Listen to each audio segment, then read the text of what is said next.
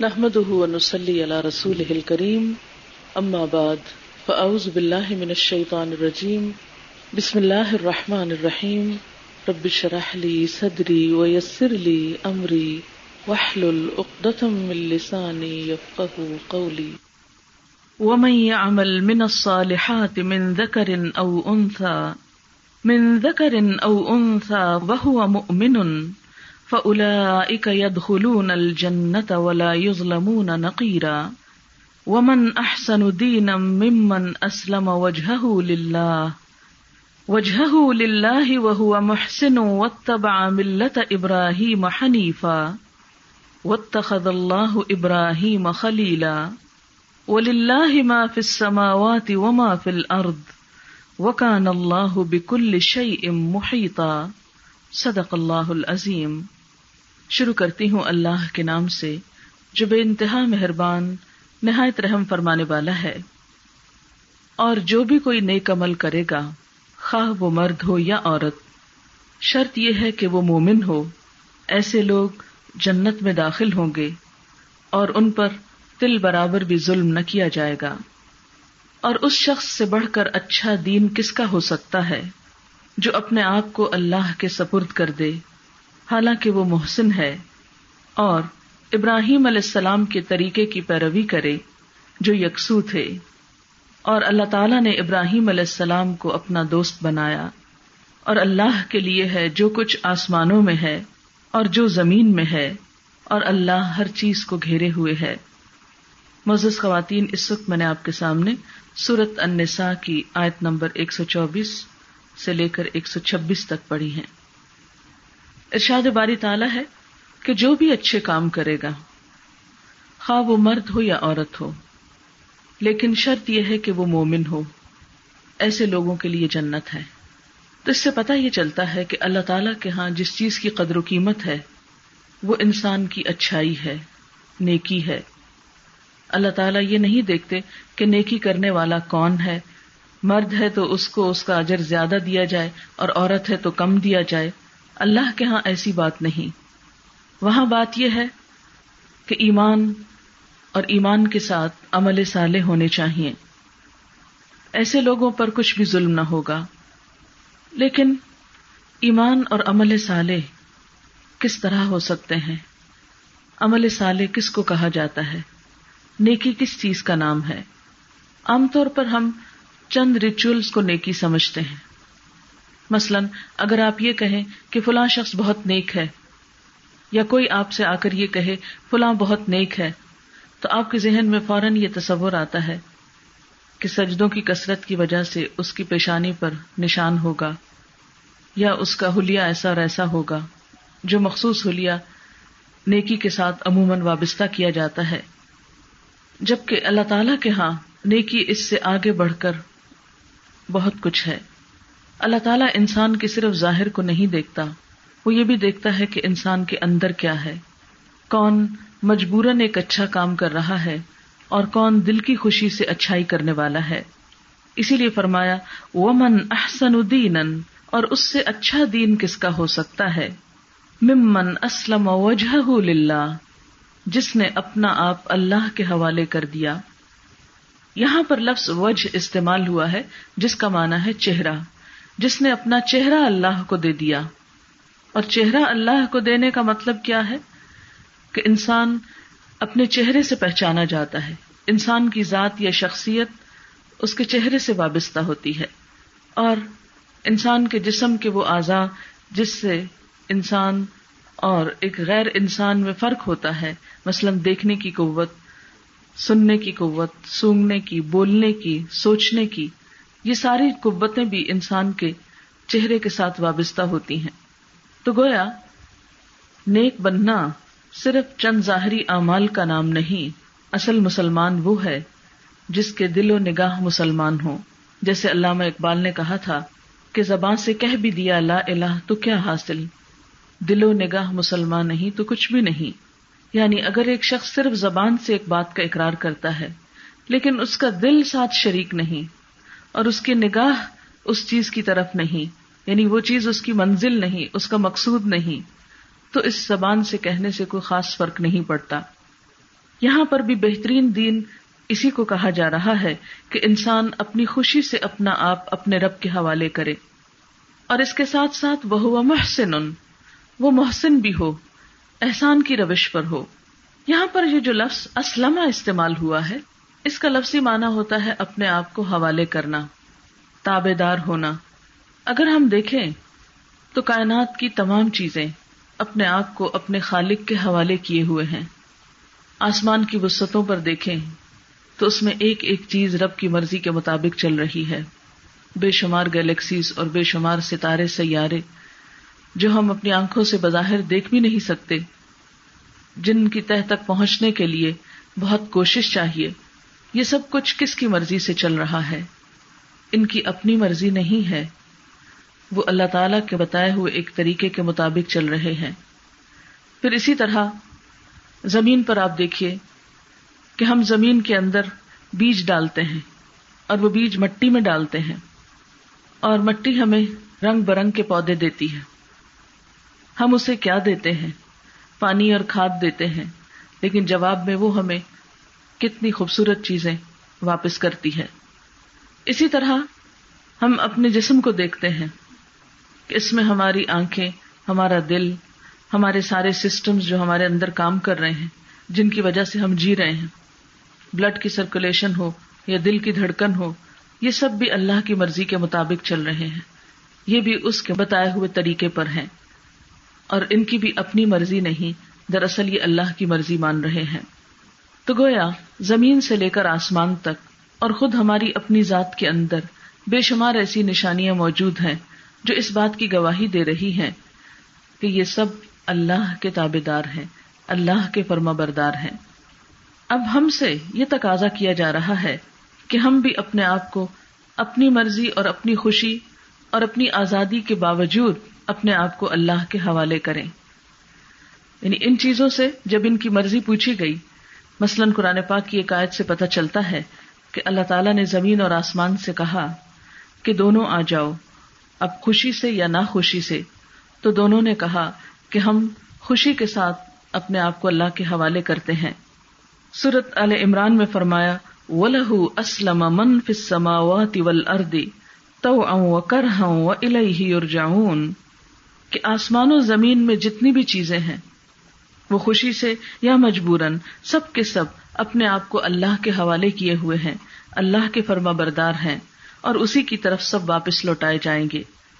پھر اسی طرح ایک اور آیت میں فرمایا، الم ترا، کیا تم دیکھتے نہیں ہو؟ ان اللہ یس لہو کہ اللہ کے لیے سجدہ ریز ہیں۔ من فل سماواتی و من فل وہ سب جو آسمانوں میں ہے اور جو زمین میں۔ وشم سول سورج اور چاند۔ و نجوم والجبال، ستارے اور پہاڑ و شجر و دواب درخت اور جاندار وہ من الناس، اور بہت سے انسان بھی اللہ کے آگے سجدہ ریز ہوتے ہیں۔ وہ کثیر حق علیہ العذاب، اور بہت سو پر عذاب چشمہ ہو کر رہ گیا۔ وہ میں اللہ فما لہو من مکرم، اور جس کو اللہ رسوا کرے گا، اس کو کوئی عزت دینے والا نہ ہوگا۔ ان اللہ یف ما یشا اور بے شک اللہ جو چاہتا ہے کرتا ہے۔ اس کو اس کے کرنے سے کوئی روک نہیں سکتا۔ تو بنیادی طور پر اس آیت سے بھی پتا یہ چلتا ہے کہ زمین و آسمان کی جتنی چیزیں ہیں، خواہ زمین ہے، خواہ آسمان ہے، خواہ سورج ہے، چاند ہے، ستارے ہیں، پہاڑ ہیں، یہ سب کے سب اللہ کے حکم کے مطابق کام کر رہے ہیں۔ اس کے آگے سر جھکائے ہوئے ہیں۔ اس کی مرضی کے مطابق عمل کر رہے ہیں۔ ایک اور جگہ پر فرمایا، سورت اروم کی آیت چھبیس میں ولہ من فسماوات ارد کل اللہ قانتون۔ اسی کے ہیں جو بھی آسمان و زمین میں ہیں، اور سب کے سب اس کے لیے فرما بردار ہیں۔ اور قنوت کا مطلب ہوتا ہے مسلسل اطاعت کرنا یعنی کبھی بھی نافرمانی نہیں کرتے۔ پھر اسی طرح ایک اور جگہ پر آتا ہے سورت الروم کی آیت پندرہ میں ولی اللہ یس جدمن فسماوات ول ارد تو کرہا وزلا بالغدب والآصال، کہ اللہ کے لیے آسمان و زمین کی ہر چیز سجدہ کر رہی ہے، خوشی سے اور مجبوراً یعنی کچھ ان میں سے خوشی سے اور کچھ مجبوراً، اور ان کے سائے بھی صبح و شام اللہ کے حضور چھپتے ہیں۔ یعنی چیز اٹھی بھی ہوتی ہے اور سایہ زمین پہ پھیل کر ایک طرح سے سجدہ ریز ہوتا ہے۔ تو گویا یہ تمام چیزیں اللہ تعالی کی مرضی کے مطابق اس زمین پر اپنا اپنا کام کر رہی ہیں۔ دوسری طرف ہم دیکھتے ہیں کہ یہ تمام چیزیں ہماری خدمت میں لگی ہوئی ہیں۔ اب یہ سب نعمتیں اس زمین پر ہمارے لیے بنائی گئی اللہ تعالیٰ قرآن پاک میں فرماتے ہیں خلا کل کم فل ارد جمی آ زمین میں جو کچھ ہے وہ سارے کا سارا تمہارے لیے پیدا کیا اس نے۔ یہ سب کچھ تو ہماری خدمت میں۔ اور ہم سے کیا چاہا؟ وما خلق الجن والانس الا ليعبدون کہ میں نے جن و انس کو اپنی عبادت کے لیے پیدا کیا ہے۔ گویا اللہ تعالیٰ نے یہ ساری نعمتیں ہمارے لیے رکھی اور ہم سے کیا چاہا کہ ہم اس کے اطاعت گزار اور فرما بردار بندے بن جائیں۔ اب ہمارے لیے دو راستے ہیں۔ ایک تو یہ کہ ہم خوشی کے ساتھ اللہ کی مرضی کے آگے جھک جائیں اور دوسرا یہ کہ ہم اس سے سرکشی کریں۔ انسان کے علاوہ باقی مخلوق کو اللہ تعالیٰ نے یہ اختیار نہیں دیا۔ فرشتوں کے پاس یہ اختیار نہیں کہ وہ اپنی مرضی سے کچھ اور کریں۔ وہ یف آلو نما امرون وہ وہی کرتے ہیں جو وہ حکم دیے جاتے ہیں۔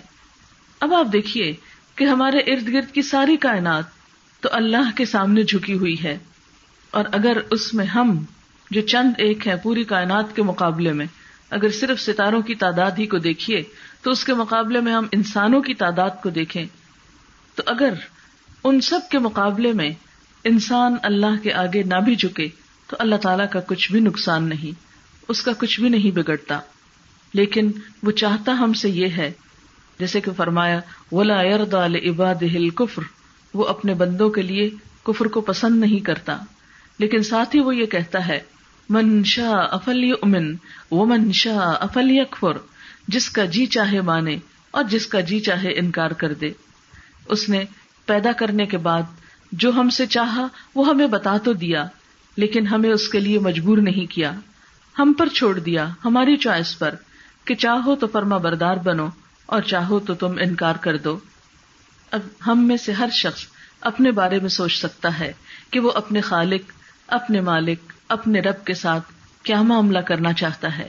اطاعت اور فرما برداری کا یا نافرمانی اور سرکشی کا۔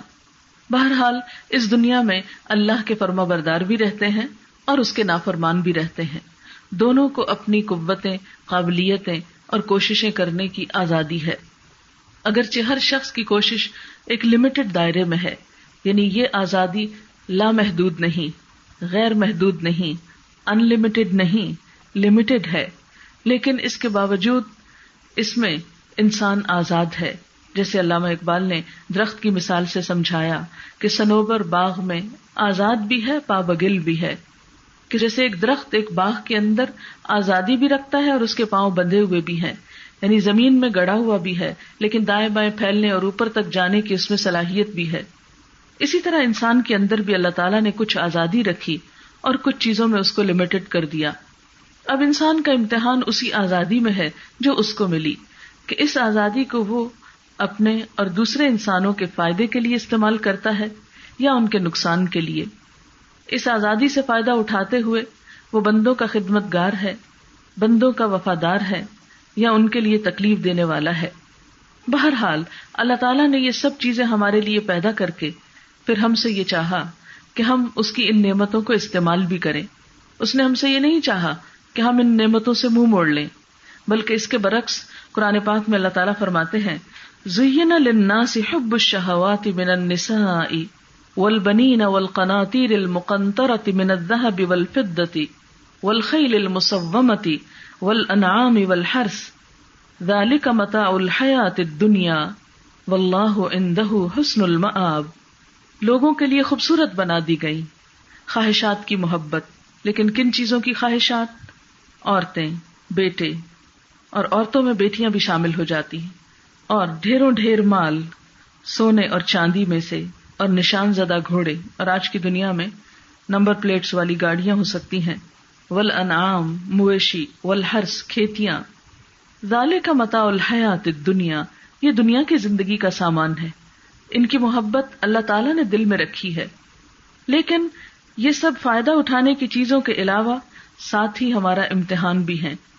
کہ ہم ان سب چیزوں کو اللہ کی اطاعت اور مرضی کے مطابق استعمال کرتے ہیں یا پھر اپنی مرضی کے مطابق۔ ان چیزوں سے ہم اپنی دنیا کے علاوہ آخرت بھی کماتے ہیں یا صرف دنیا ہی کا فائدہ اٹھاتے ہیں۔ گویا ہماری سوچ اور ہماری انڈرسٹینڈنگ کا بھی ایک امتحان ہے کہ ہم محدود پیمانے پہ سوچتے ہیں یا ہماری سوچ میں ایک وسط ہے۔ تھوڑے پیمانے پہ یا محدود یا لمیٹڈ سوچ رکھنے کا مطلب کیا ہے؟ کہ صرف دنیا کا سوچنا۔ اور بڑی سوچ کیا ہے؟ وسیع ذہن کیا ہے؟ وسیع دل کیا ہے کہ صرف یہاں کا نہیں سوچنا، اس کے بعد آنے والی زندگی کا بھی سوچنا۔ کیونکہ ہم سب مسلمان ہیں اور یہ جانتے ہیں کہ ہماری یہ زندگی ہمیشہ کی نہیں۔ ہمیں ایک دن اپنے رب کے حضور واپس پلٹنا ہے۔ اور واپس جا کر ہم سے پوچھا جائے گا کہ جو نعمتیں میں نے تم کو دی تھی اور جن نعمتوں کی محبت بھی دی تھی، کیونکہ اگر ان نعمتوں کی محبت نہ ہو تو ان کے لیے کوئی اٹریکشن بھی نہ رہے۔ تو یہ محبت بھی اللہ کی طرف سے ایک انعام ہوتا ہے کہ انسان کے دل میں اپنے بچوں سے محبت ہے، اپنے کمائے ہوئے مال سے محبت ہے، اور اپنے جانوروں اور مویشیوں اور کھیتی اور زمین سے محبت ہے۔ اگر ان چیزوں سے محبت نہ ہو اور انسان ان سب کو چھوڑ کر ایک طرف بیٹھ جائے، تو پھر تو انسان کا امتحان ہی کچھ نہیں۔ امتحان تو اس وقت ہوتا ہے کہ جب محبت ہوتی ہے اور پھر انسان اس محبت کو بھی قربان کر کے اللہ کی طرف بڑھتا ہے۔ تو بہرحال اللہ تعالیٰ چاہتے کیا ہے امتحان ہمارا کیا ہے؟ کہ ہم ان تمام چیزوں کے بارے میں اپنا رویہ درست رکھیں۔ ان چیزوں کی محبت میں گرفتار ہو کر اللہ کی محبت کو نہ بھولیں۔ ان سب چیزوں کی محبت میں ہم دوسرے انسانوں کا حق نہ ماریں۔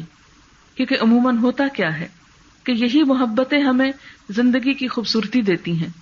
ہماری زندگی میں باعث سکون ہے مثلاً بچے اور شوہر یا شوہر کے لیے ایک بیوی اور اس کے علاوہ مال و دولت اور یہ دنیا کی زندگی کے ساز و سامان جو بھی ہیں، اگر یہ جائز اور حلال طریقے سے انسان حاصل کرتا ہے یعنی کسی کا حق نہیں مارتا، کسی پہ ظلم نہیں کرتا، کسی کو دھوکا نہیں دیتا، تو یہ زندگی کے لیے بھی ایک رونق ہے۔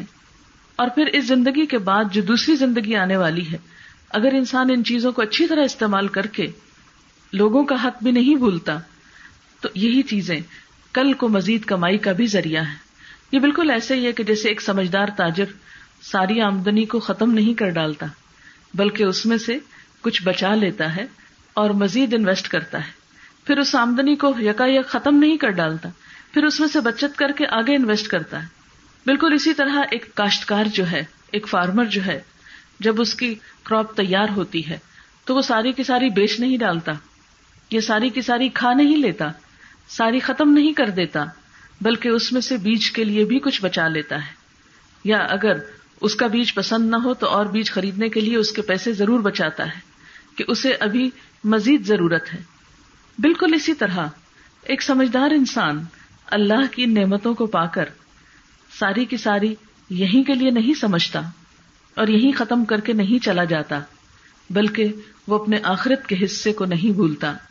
جیسے کارون سے یہ کہا گیا تھا، ولا تن س نصیب کا پھر دنیا اپنا دنیا کا حصہ بھی نہ بھولو اور اس کے ساتھ آخرت کے لیے بھی تیار رکھو۔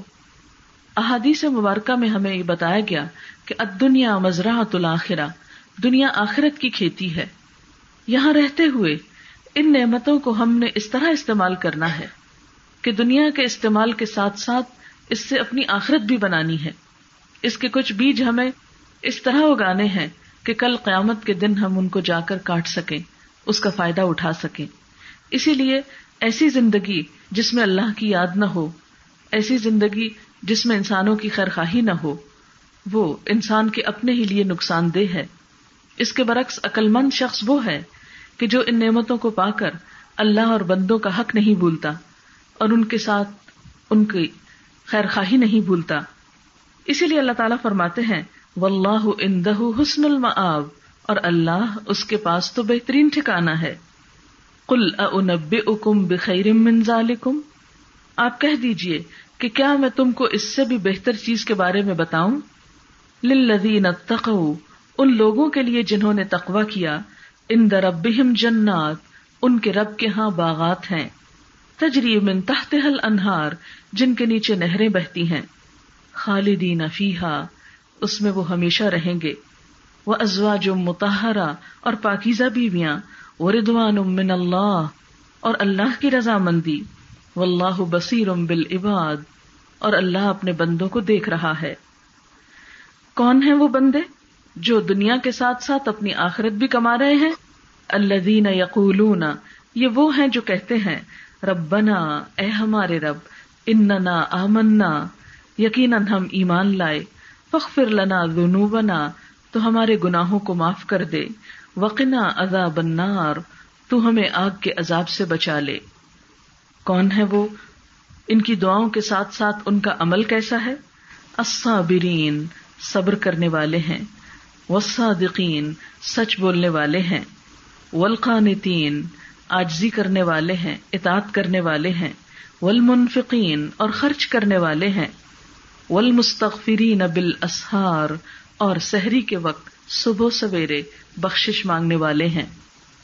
اس سے آپ اندازہ لگا سکتے ہیں کہ ہمارا دین کتنا خوبصورت ہے، کہ جہاں ایک طرف دنیا کی نعمتوں کا ذکر ہے، وہاں دوسری طرف آخرت کی نعمتوں کا ذکر ہے۔ جہاں دنیا کی طرف انسان کی اٹریکشن کی بات کی گئی، وہاں اس کی رہنمائی اس سے بہتر کی طرف بھی کی گئی۔ اب دیکھیں کہ دنیا میں ہمارے پاس جتنا بھی ہو ایک وقت آتا ہے کہ ہمارا اس چیز سے دل بھر جاتا ہے۔ اچھے سے اچھے کپڑے بھی ہوں، کچھ عرصے کے بعد وہی آپ کو اچھے نہیں لگتے۔ اچھے سے اچھا کھانا ہو، کچھ عرصے کے بعد اسی سے دل بھر جاتا ہے۔ مثلاً آپ نے بہت اچھا کھانا بھی بنایا ہو، ایک وقت سے ہو سکتا ہے دوسرے وقت میں کھا لیں، مگر تیسرے وقت میں نہیں کھا سکتے کہ بس بہت کھا لیا، اب کافی ہے۔ اسی طرح اچھے سے اچھا گھر بنائے کچھ عرصے کے بعد وہ اچھا نہیں لگتا۔ مزید اس میں تبدیلی چاہتے ہیں آپ۔ پھر اگر تبدیلیاں کرتے کرتے انسان وہ سب کچھ حاصل کر بھی لے جو انسان یہاں چاہتا ہے، تو انسان کی صحت اور اس کی زندگی اس کا ساتھ نہیں دیتی۔ کتنی ہی بے شمار نعمتیں ہمارے پاس موجود ہوتی ہیں، مگر ہم ان کو استعمال کرنے کے قابل نہیں ہوتے۔ جب بہت کچھ کھانے کو ہوتا ہے تو میدا برداشت نہیں کرتا۔ ایسی ایسی بیماریاں دنیا میں لاحق ہو جاتی ہیں کہ نعمتیں سامنے رکھی ہوتی ہیں، لیکن ہم ان کو استعمال نہیں کر سکتے۔ بسا اوقات ایسی بیماریاں ہو جاتی ہیں کہ جسم پر اپنی مرضی کے لباس نہیں پہن سکتے۔ اسی طرح بعض ایسی بیماریاں آ جاتی ہیں کہ آپ اپنے ہی گھر میں رہ نہیں سکتے، اپنی ہی نعمتوں سے فائدہ نہیں اٹھا سکتے۔ اور پھر آپ دیکھیں کہ دنیا میں بوریت کا مسئلہ، اکتاہٹ کا مسئلہ ایک عالمی مسئلہ بنتا جا رہا ہے۔ سب کچھ پا کر بھی بور ہے نعمتوں کے بعد ان سے دل بھر جاتا ہے، بیزاری ہوتی ہے، کچھ اور دیکھنے لگتے ہیں۔ یہی وجہ ہے کہ گھروں میں سکون نہیں۔ شوہر کو بیوی کے ساتھ بوریت ہو رہی ہے۔ بیوی اپنے شوہر سے اکتا گئی ہے۔ ہر چیز کے ساتھ ایک اکتاہٹ کا سما ہے کہ جس کی وجہ سے خوشیاں ایک لمٹ سے آگے جاتی نہیں۔ اسی لیے اللہ تعالیٰ انسان کو صرف اس دنیا کی خوشیاں حاصل کرنے کے لیے نہیں کہہ رہے۔ وہ سمجھتے ہیں کہ انسان کی کیپیسٹی اتنی ہے، کیونکہ دنیا کی مدت لمیٹڈ ہے۔ اس لیے ہر چیز لمیٹڈ ہے، ہماری زندگی لمیٹڈ ہے۔ ٹیسٹ لمیٹڈ ہے۔ ہماری ہر چیز کی طاقت ایک حد تک ہے۔ ایک حد سے زیادہ کھا نہیں سکتے، ایک حد سے زیادہ بوجھ نہیں اٹھا سکتے، ایک حد سے زیادہ جاگ نہیں سکتے، ایک حد سے زیادہ سو نہیں سکتے۔ یعنی کوئی بھی چیز ہم اپنی مرضی کے مطابق کھا، کتنی بھی پسند ہو، کرتے نہیں رہ سکتے، اس کے بعد اس کو چھوڑنا پڑتا ہے۔ اور جدائیوں کی تو مختلف قسمیں اور سب سے بڑی جدائی تو خود دنیا کی جدائی ہے کہ جو ہر انسان پہ آنے والی ہے، جس سے کوئی بھی فرار حاصل نہیں کر سکتا۔ اور بسا اوقات بالکل اچانک وہ جدائی آ جاتی ہے کہ انسان سوچتا ہی رہ جاتا ہے اور پھر پلٹا نہیں سکتا اپنی زندگی کو یا اپنے عزیزوں کی زندگی کو۔ اس دنیا کی یہ کمزوریاں اس پر آج تک کوئی قابو نہیں پا سکا۔ بوریت کا کوئی نسخہ ایجاد نہیں ہو سکا، صرف چینج ہے، کیونکہ زمین پہ کوئی بھی چیز نئی نہیں ہے، صرف تبدیلی ہوتی رہتی۔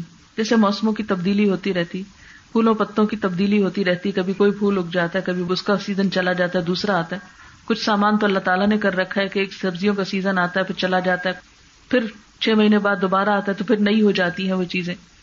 اگر سارا وقت سورج سر پہ چمکتا رہتا آپ دیکھیں زندگی کتنی دوبر ہو جائے۔ اللہ تعالیٰ ہر روز سورج کو نیا کر دیتے ہیں۔ کچھ تو بوریت کے سامان اللہ تعالیٰ یہاں کرتے رہتے ہیں، لیکن پھر بھی ان سب کی ایک لمٹ ہے۔ ہاں ان سب چیزوں کی انتہا بھی ہمارے پاس ہو۔ اتنی ہو جتنی ہم چاہتے ہیں۔ پھر بھی دنیا کی ایک لمٹ ہے۔ اس میں انسان سب کچھ فائدہ اٹھا نہیں سکتا۔ اسی لیے اللہ تعالیٰ فرماتے ہیں کل انب اکم بخیر ذالکم ان سے پوچھ لیجیے کیا میں تمہیں اس سے زیادہ بہتر چیز بتاؤں؟ جو کچھ تم نے پا لیا اس سے بھی اچھا میرے پاس ہے۔ یعنی ایک دنیا میں ایک انسان جس چیز کا تصور کر سکتا ہے، اگر وہ سب کچھ بھی پالے، تو اللہ تعالیٰ فرماتے ہیں، کیا بتاؤں، اس سے بھی اچھی چیز؟ کیونکہ انسان کے اندر آگے سے آگے بڑھنے کا ایک قدرتی شوق ہے۔ اچھے سے اچھا پانے کا ایک قدرتی شوق ہے۔ تو اس شوق کی سیٹسفیکشن دنیا میں نہیں ہو سکتی۔ اس کے لیے آخرت بنائی۔ اور چونکہ آخرت میں ہمیشہ رہنا ہے، اس لیے اللہ تعالیٰ یہاں پر ٹیسٹ کر رہے ہیں انسانوں کو کہ کون اس قابل ہے کہ اس ابدی جنت میں رہ سکے۔ یہ بالکل ایسے ہی ہے کہ جیسے کسی کو جاب دینے سے پہلے ٹیسٹ کیا جاتا ہے، یا ایک ٹیمپرری پیریڈ ہوتا ہے، یا ایک ایڈہاک پیریڈ ہوتا ہے، یا آپ یوں سمجھیں کہ ایک پروبیشن کا پیریڈ ہوتا ہے کہ آپ یہ جاب کیجیے اور اتنے عرصے تک آپ کو ٹیسٹ کریں گے۔ اگر آپ اس میں کامیاب ہو گئے تو آپ کی نوکری پکی کر دی جائے گی۔ تو آپ یوں سمجھیں کہ یہ جو لائف ہے، اس کی ایک دفعہ جب یہ وجود میں آتی تو ختم نہیں ہوتی، پھر اس کی کنٹینویشن ہے۔ یہ جس کو ہم موت کہتے ہیں، یہ صرف دوسرا رخ ہے۔ موت کا مطلب ہمیشہ کے لیے ختم ہونا نہیں ہے۔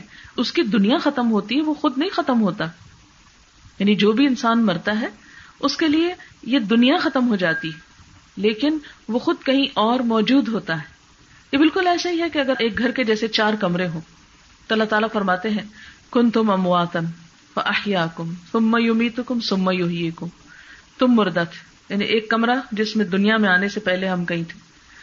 سم یوہی کم پھر ہم زندہ ہوئے دوسرے کمرے میں آ گئے۔ یہ دنیا ہمارے لیے ایک دوسرا کمرہ ہے۔ جب اس سے خاتمہ ہوگا، تو پھر ایک تیسرے کمرے میں چلے جائیں گے برزخ کے۔ اور پھر اس کے بعد دوبارہ آخرت آ جائے گی اور پھر سم میلے ہی تر جاؤں وہاں تم لوٹائے جاؤ گے۔ اور یہ جو روح ہے، یہ مرنے کے بعد بھی ختم نہیں ہوتی۔ اس کی خوشیاں غم جاری رہتے ہیں۔ اس کے احساسات جاری رہتے ہیں۔ دنیا والوں سے ایک رابطہ کٹ جاتا ہے۔ لیکن ختم نہیں ہوتا وہ سب کچھ۔ وہاں بھی انسان اچھے برے کے فرق کو محسوس کرتا ہے۔ موت خاتمے کا نام نہیں ہے۔ اب یہاں آنے سے پہلے ایک وقت تھا جب ہم سب ادم میں تھے، انتظار میں تھے، لیکن ہمیں اس کے بارے میں کچھ بھی یاد نہیں۔ یہاں آئے، ہوش و حواس ملا، عقل سمجھ ملی اور سب سمجھتے ہیں کہ کیا ہو رہا ہے۔ یہاں دراصل ٹیسٹ ہو رہا ہے، کیونکہ ابھی ایک آگے کی جگہ لے جانا ہے جہاں ہمیشہ کے لیے گھر ملنے والا ہے۔ تو اس بستی میں رہنے کے لیے یہاں آزما کے دیکھا جا رہا ہے۔ کون وہاں رہنے کے قابل ہے؟ اسی لیے حدیث میں آتا ہے لائد خل الجنت قطات چغل خور جنت میں داخل نہ ہوگا۔ کیوں؟ اس لیے کہ آپ سوچے ذرا چغل خور اگر جنت میں ہمیشہ کے لیے پہنچ جائے، تو وہ لوگوں کی زندگی کس قدر حرام کر دے۔ آپس میں سب کو لڑا دے اور جنت جنت ہی نہ رہے۔ اس لیے یہاں ٹیسٹ ہو رہا ہے کہ جو اپنی چغل خوری کی عادت پہ کنٹرول کر سکتا ہے، پلٹ سکتا ہے، لوٹ سکتا ہے، پھر وہ وہاں رہنے کے قابل ہے۔ اور جو اپنی اس عادت بد پہ قابو نہیں پا سکتا، اس کے لیے وہاں جگہ نہیں ہے۔ لایت خل الجنت قات رحم، رشتوں کو کاٹنے والا جنت میں داخل نہیں ہوگا، کیونکہ جو شخص انسانوں کے ساتھ بنا نہیں سکتا۔ اور یہ رشتوں کو کاٹنے کی بیماری تو اس قدر عام ہوتی جا رہی۔ اور خصوصی طور پر اس وقت جیسے کسی بچی کی شادی ہو جاتی ہے، تو اتنے افسوس اور دکھ کے ساتھ یہ کہنا پڑتا ہے کہ بسا اوقات ہم ہی جیسے ہمارے ہی بہن بھائی بچوں کو ماں باپ سے ملنے سے روک دیتے ہیں۔ ایک بہن نے اپنا ایک مسئلہ بتایا کہ دو سال سے بیٹی کو آنے نہیں دے رہے اور دوسرے ملک میں ہیں، سسرال والے، اور جب یہ ماں فون کرتی ہیں، فون بھی نہیں آگے اٹینڈ کرنے دیتے۔ نہ فون پہ بات کرنے دیتے، نہ آنے دیتے۔ اب آپ خود سوچیں کہ یہ ہم مسلمان ہیں، یہ کہا کہ مسلمان ہیں؟ ٹھیک ہے، بچی میں کوئی غلطی ہو سکتی۔ ماں باپ کا کوئی قصور کو تاہی بےچاروں کا ہو سکتا ہے۔ سب سے بڑا قصور تو یہی ہے کہ بچی پیدا کر دی ہمارے معاشرے کے مطابق۔ ان بےچاروں کی کوئی غلطی ہو سکتی ہے جو بعض اوقات سمجھ میں بھی نہیں آتی، ان کو کہ ہم نے کیا کیا؟ ان جانے اور انہوں قصوروں کی سزا دیتے ہیں بسا اوقات لوگ۔ اب آپ دیکھیں کہ اس کا عقلی طور پر، اخلاقی طور پر، اسلامی طور پر کوئی جواز نہیں کہ آپ بچوں کو ماں باپ سے ملنے سے روک دیں۔ اسی طرح صرف لڑکیوں کے ساتھ نہیں، بسا اوقات لڑکوں کے ساتھ بھی یہ ہوتا ہے۔ بہت پہلے ایک خاتون آیا کرتی تھی میرے پاس تو اکلوتا بیٹا تھا ان کا۔ یہاں سے امریکہ پڑھنے کے لیے گیا، وہاں کسی سے شادی کر لی۔ اور ماں بوڑھی ہو گئی اور آنسو سے رویا کرتی تھی کہ ایک دفعہ مجھے آ کے ملے تو۔ لیکن بہو آنے نہیں دیتی تھی کہ یہ گیا تو پتہ نہیں پھر کیا قیامت ہوگی اور کیا کچھ لے لیا جائے گا۔ یعنی اس قسم کی ایسی بے اعتمادی کا شکار رہتے ہیں ہم لوگ۔ اور اگر طے میں دیکھا جائے تو صرف دنیا کی محبت ہے کہ جو کچھ میرے پاس ہے وہ کسی اور کے پاس نہ جائے۔ ایسے میں ہم سب کا ٹیسٹ ہو رہا ہے۔ کیونکہ یہاں پر جنت میں جانے والوں کی خوبیاں کیا بتائی گئی نمبر ایک تو یہ کہ الصابرین، صبر کرنے والے۔ کیونکہ صبر ہی ایک ایسی چیز ہے جس کی وجہ سے انسان عبادت پہ قائم رہ سکتا ہے۔ صبر نہ ہو تو آپ نماز نہیں پڑھ سکتے۔ آپ کیسے اٹھ سکتے ہیں نیند چھوڑ کے؟ آپ کیسے اٹھ سکتے ہیں اپنا دنیا کا کوئی شغل چھوڑ کر یا اپنے دل کی مرضی چھوڑ کر؟ تو اطاعت پر قائم رہنے کے لیے بھی صبر چاہیے ہوتا ہے۔ پھر اسی طرح بندوں کی خدمت کرنے کے لیے بھی صبر چاہیے ہوتا ہے۔ اب دیکھیں بچوں کی آپ کتنی پرورش کرتے ہیں اور ذرا سی ان سے کوئی غلطی ہوتی تو ہم کس کس طرح ان کو سناتے ہیں، کوستے ہیں۔ اور سب بچپن سے لے کے اب تک جو ان کے ساتھ احسان کیا، ان سب کی لسٹ بسا اوقات بتا دیتے ہیں۔ اسی طرح شوہر کے ساتھ معاملہ کرتے وقت کہ اگر اس کے لیے کچھ کیا ہے تو پھر جتاتے ہیں۔ بہن بھائیوں کو، کسی بھی انسان، نوکروں کے اوپر آپ دیکھیں کیسے کیسے احسان جتاتے تمہیں یہ دیا، یہ کیا، تم کیا کرتے ہو؟ اگر یہ نہ بھی کہیں، یہ کیا اور یہ دیا تو اس کے باوجود بھی آپ پوچھ سکتے ہیں یہ تم کام ٹھیک نہیں کر رہے۔ مت جتائیں کیونکہ اللہ تعالیٰ قرآن پاک میں صاف طور پہ فرماتے ہیں، یا الذین آمنوا لا تبطلوا صدقاتکم بالمن والاذا اے لوگو، جو ایمان لائے ہو اپنے صدقوں کو، احسان اور اذیت دے کے مت ضائع کرو۔ تو اپنی نیکی کو سنبھالنا اس کے لیے بھی ایک صبر چاہیے کہ کسی کے ساتھ اچھا کرے یا کوئی نیکی کا کام کرے، پھر دکھاوا نہ کرے۔ اب ہوتا کیا ہے کہ تھوڑا سا کچھ کر بیٹھتے، پھر ہر ایک جگہ بتاتے فلاں کو اتنا دیا، فلاں کے پاس یہ لے گئے۔ تو یہ دکھاوا جو ہے، یہ بھی بے صبری ہی کی ایک علامت ہوتی۔ جلد بازی کرتے ہیں نا ہم۔ کسی نے کوئی اپنی اچھائی بتائی، ہم سے صبر نہیں ہوا۔ اچھا یہ اچھا بن جائے سب کے سامنے۔ اچھا میں اس سے بھی بڑی بتاتے اور وہاں پھر اپنے تحجد اور اپنے صدقے اور خیرات سب کی کہانی سنا دیں گے۔ اب نفل تو ہم اللہ کی خاطر پڑھتے ہیں محفلوں میں ہم اعلان کرنے کے لیے، شہرت کے لیے تو نہیں پڑھتے۔ اسی طرح صدقہ خیرات اگر کرتے ہیں تو اپنے فائدے کے لیے کرتے ہیں۔ لوگوں کو اس سے کیا فرق پڑتا ہے کہ ہم صدقہ کریں یا نہ کریں؟ ان کو تو ان باتوں کے سننے سے کچھ حاصل نہیں۔ تو یہ سب کچھ کس وجہ سے ہو جاتا ہے ہم سے؟ صبر نہ ہونے کی وجہ سے۔ یعنی اپنے آپ پہ سیلف کنٹرول نہیں ہوتا۔ اسی لیے غلطی کرنے میں بھی جلدی کرتے ہیں اور نیکی کر کے دکھاوے میں بھی جلدی کرتے ہیں اور احسان جتانے میں بھی جلدی ہو جاتی۔ دوسری صفت جو جنت میں جانے والوں کی بتائی گئی، وہ صادقینہ کہ وہاں کے رہنے والے لوگ سچے ہوں گے۔ سچائی ان کی زندگی کا شعر ہوگی۔ کیونکہ سچا جب انسان رہتا ہے تو اپنی اصلیت میں ہی رہتا ہے۔ بعض اوقات جو کچھ انسان ہوتا ہے، جب وہ اس سے بڑھ کے بن کے دکھاتا ہے تو وہ بھی ایک طرح سے جھوٹ ہوتا ہے۔ یعنی آپ ایسی حیثیت ظاہر کر رہے ہیں جو اصل میں ہے نہیں آپ کی، جس سے دوسرے دھوکا کھا کر آپ کے ساتھ معاملہ کچھ سے کچھ کر بیٹھتے ہیں۔ یعنی معاملات میں خرابی ہو جاتی مسئلہ بساوقت رشتوں کے لین دین میں لوگ دھوکا کھا جاتے ہیں، بتایا کچھ جاتا ہے اور حقیقت کچھ اور نکلتی ہے۔ اور زندگی ایک عذاب ہو جاتی ہے، کیونکہ انسان وہ سوچ کے اپنی بیٹی نہیں دیتا، یا وہ سوچ کے بہو نہیں لاتا جو نتیجہ اس کا سامنے آتا ہے۔ پھر اسی طرح ولقان تین اور آجزی کرنے والے، قنوت میں آجزی آتی۔ یعنی اللہ تعالیٰ کو جنت میں ایسے لوگ پسند ہیں کہ جو آجز مزاج ہے کیونکہ آجزی ایک ایسی صفت ہے کہ جو اللہ تعالیٰ کو پسند ہے اور تکبر بندوں میں اللہ کو پسند نہیں۔ تو جنت میں اللہ اپنے بندوں کو بھیجے گا، کیونکہ اس نے ہمیں اپنی بندگی کے لیے پیدا کیا۔ وہ ماں خلق الجن والانس اللہ لیا بدون میں نے جن انس کو اپنی عبادت کے لیے، اپنی بندگی کے لیے پیدا کیا۔ تو وہ ہم سے چاہتا یہ ہے کہ ہم اس کے فرما بردار رہیں اور آجز رہیں۔ اس کے سامنے بھی جھکے رہیں۔ اسی لیے دن میں پانچ دفعہ ہم پیشانی اور ناک کو بیک وقت زمین پہ لگاتے دونوں عزت کی جگہ۔ لیکن دن میں پانچ دفعہ زمین پہ رکھنا کیا مانے رکھتا ہے؟ کہ ہم کچھ نہیں اللہ بڑا تو تو ہی ہے۔ بڑائی تجھی کو زیبا ہے۔ تو اللہ کو ایسے ہی بندے پسند ہے کہ جو بندوں کے ساتھ بھی آجزی کا جھک کر معاملہ کرے نرمی کا معاملہ کرے اور اللہ کے سامنے بھی جھکے رہے پھر ولمن فقینہ اور خرچ کرنے والے، شیئر کرنے والے، دوسروں کو دینے والے۔ کیونکہ آپ دیکھیں کہ لمبے عرصے لامتنا ہی وقت کے لیے سب کو وہاں اکٹھے رہنا ہے۔ ٹھیک ہے، اپنا اپنا گھر ہوگا، اپنی اپنی سب چیزیں ہوگی، لیکن ایک مستقل پرماننٹ ریزیڈینس ہے وہ جنت۔ پرماننٹلی جہاں پر رہنا ہو، تو وہی لوگ وہاں خوش رہ سکتے ہیں جن کے اندر شیئر کرنے کی عادت ہو۔ منفقین خرچ کرنے والے، اور خرچ کرنے والے کون ہیں؟ صرف یہ نہیں، مال و دولت خرچ کرنے والے۔ چھوٹی چھوٹی چیزیں شیئر کریں۔ خرچ کا مطلب دینے والے یعنی اچھا مشورہ دینا بھی اس میں آتا ہے، کسی کو علم سکھانا بھی آتا ہے۔ کسی کو کوئی ہنر، فن سکھا دینا، کوئی ایسی چیز سکھا دینا کہ جس سے کسی کا روزگار لگ جائے، کوئی اپنے پاؤں پہ کھڑے ہونے کے قابل ہو جائے۔ کسی کو کوئی اچھی نصیحت کر دینا، یہ سب چیزیں منفقینہ میں آتی ہیں۔ ایک مزاج اور ایک کیریکٹر وہ ہوتا ہے کہ جو صرف اپنا بھلا چاہتا ہے۔ وہ صرف یہ دیکھتا ہے کہ کہاں مجھے نقصان ہوتا ہے، وہاں سے وہ ہاتھ روک لیتا ہے۔ جب آپ دیتے ہیں تو کچھ نہ کچھ تو آپ لوز کرتے ہیں۔ آپ کو اپنی انرجی لگانی پڑتی ہے، آپ کو اپنا دماغ استعمال کرنا پڑتا ہے، آپ کو اپنا مال بسا اوقت لگانا پڑتا ہے۔ تو ایسے لوگ شیئر کرتے ہیں۔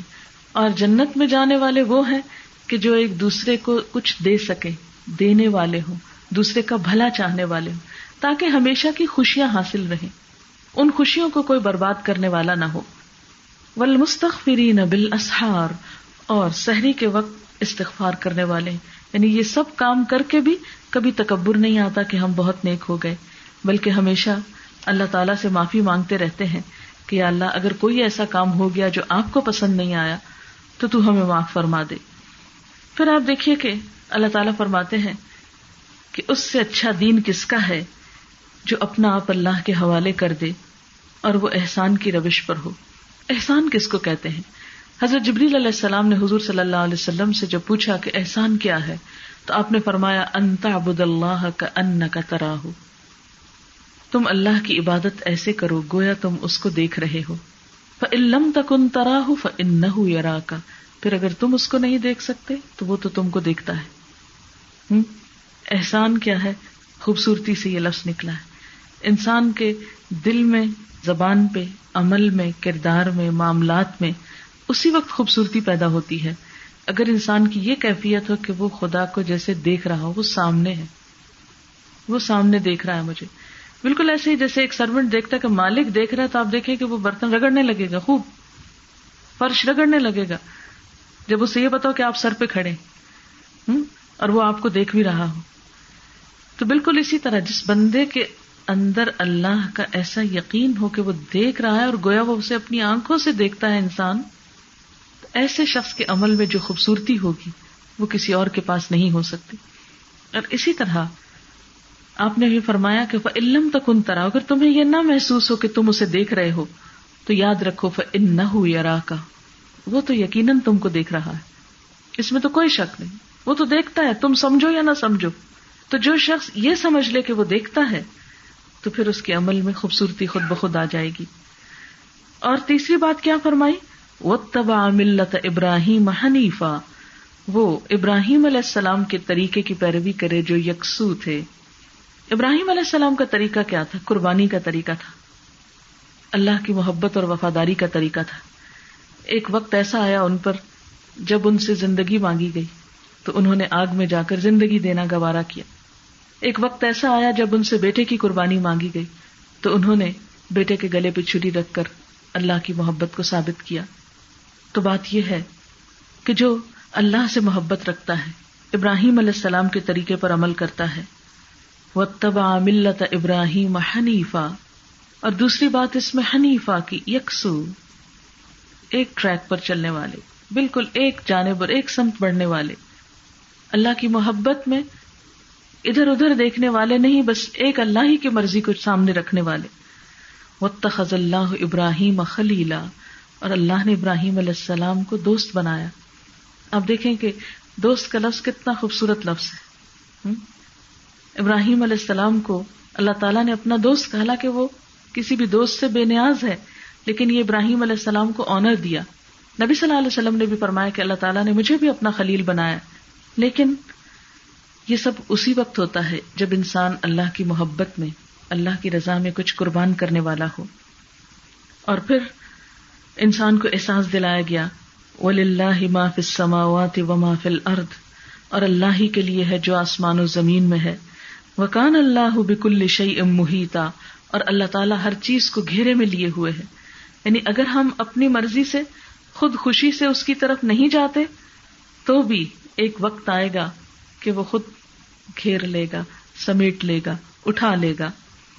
اسی وجہ سے ہم دیکھتے ہیں کہ ابراہیم علیہ السلام کو جب اللہ تعالیٰ نے فرمایا کہ تم اپنا آپ حوالے کر دو قال لہو رب اسلم، قال اسلم تو رب العالمین۔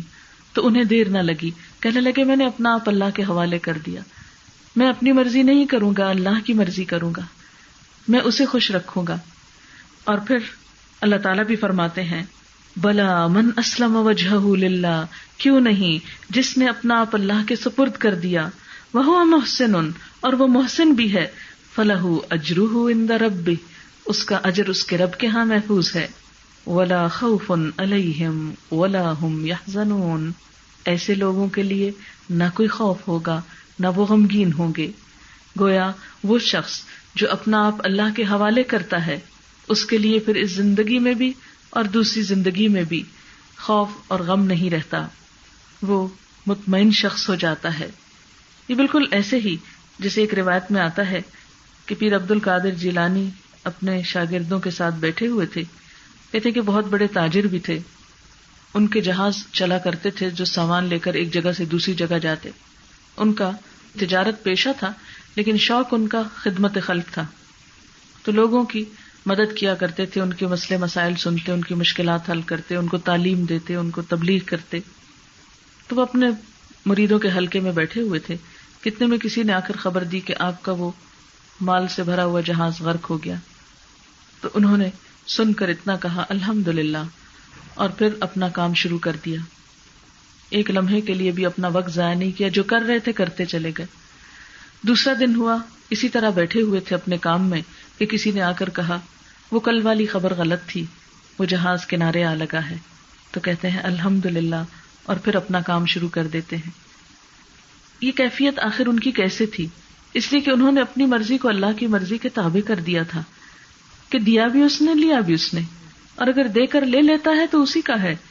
اگر وہ نہیں دینا چاہتا تو میں چھین نہیں سکتا۔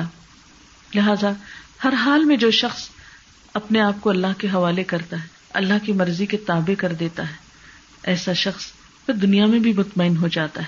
آپ دیکھیں کہ بہت سے فیصلے اللہ تعالیٰ کے ایسے ہیں جو ہم تبدیل نہیں کر سکتے۔ بس میں کسی کی زندگی یا موت کا فیصلہ۔ کسی بچے کی وفات ہو جاتی ہے، شوہر کی وفات ہو جاتی ہے، ماں باپ کی ہو جاتی۔ اب ہر چیز کا ایک وقت مقرر ہے۔ اور اللہ کا فیصلہ، وہی حکمت جانتا ہے کہ کس بندے کو کتنا عرصہ دنیا میں رکھنا چاہیے اور وہ اس کے لیے فائدہ مند۔ لیکن بسا اوقات جب ہم اس حکمت کو نہیں سمجھتے تو ہم ناراض ہونے لگتے ہیں۔ غم تو قدرتی بات ہے، کوئی بھی چیز کھو جائے تو ایک غم ہوتا ہے۔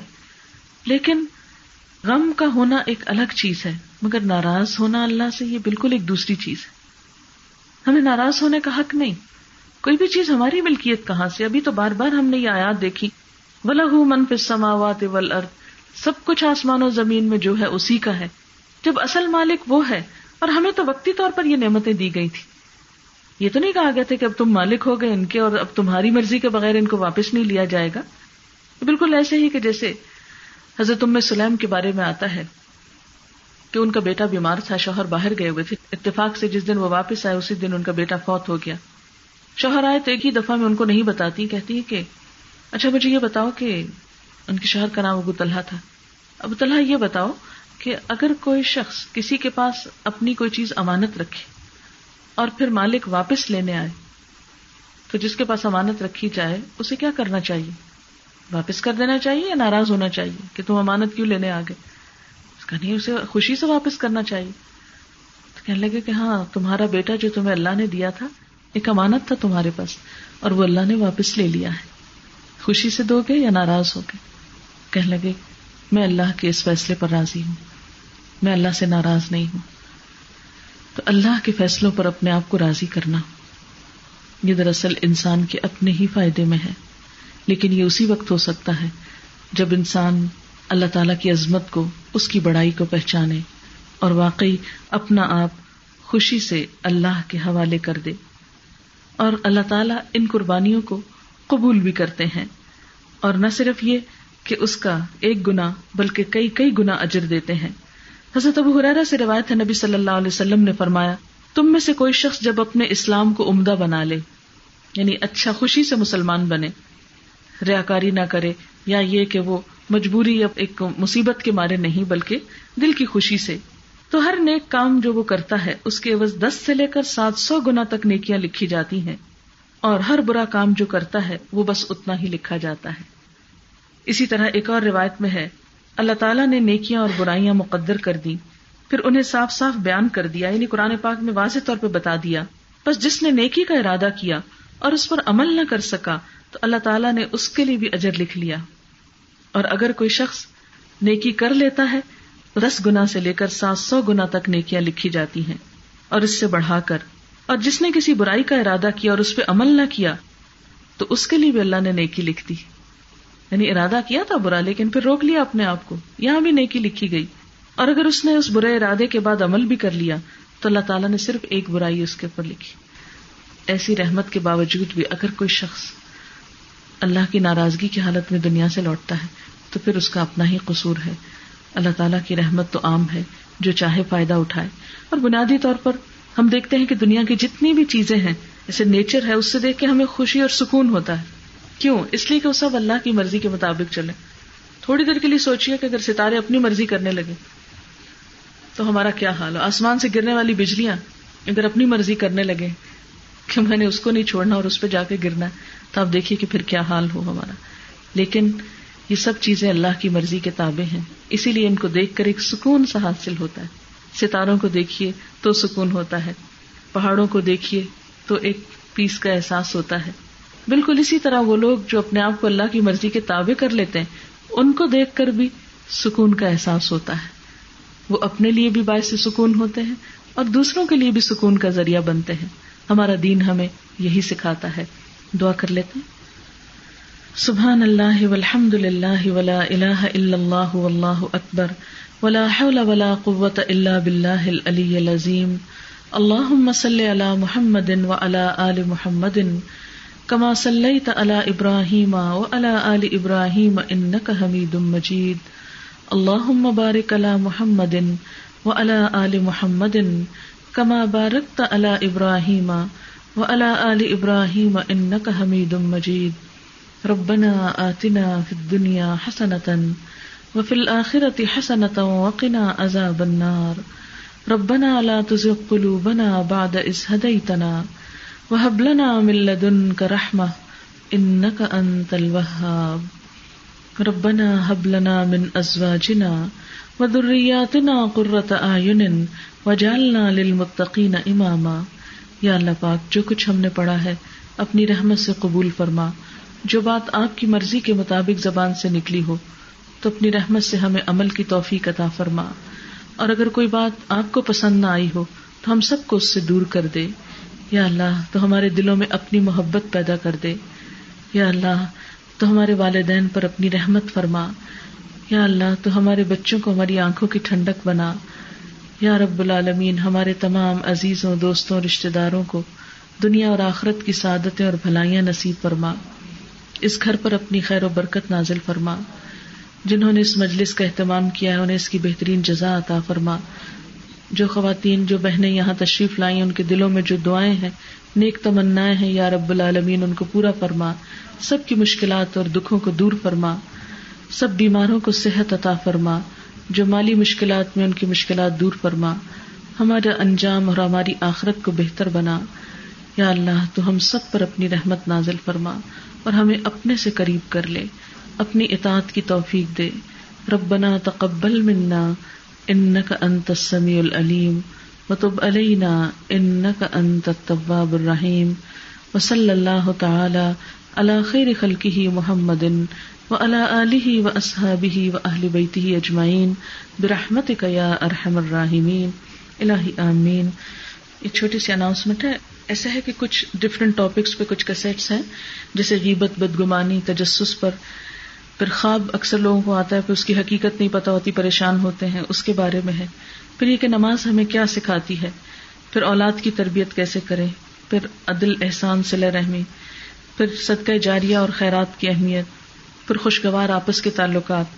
پھر رسول اللہ صلی اللہ علیہ وسلم کے ساتھ ہی پھر اسی طرح صفائی کے بارے میں تہارت کے بارے میں جیسے بہت سے لوگ شک میں مبتلا رہتے ہیں پتنی وزو ہوا یا نہیں، پاک ہے یا نہیں۔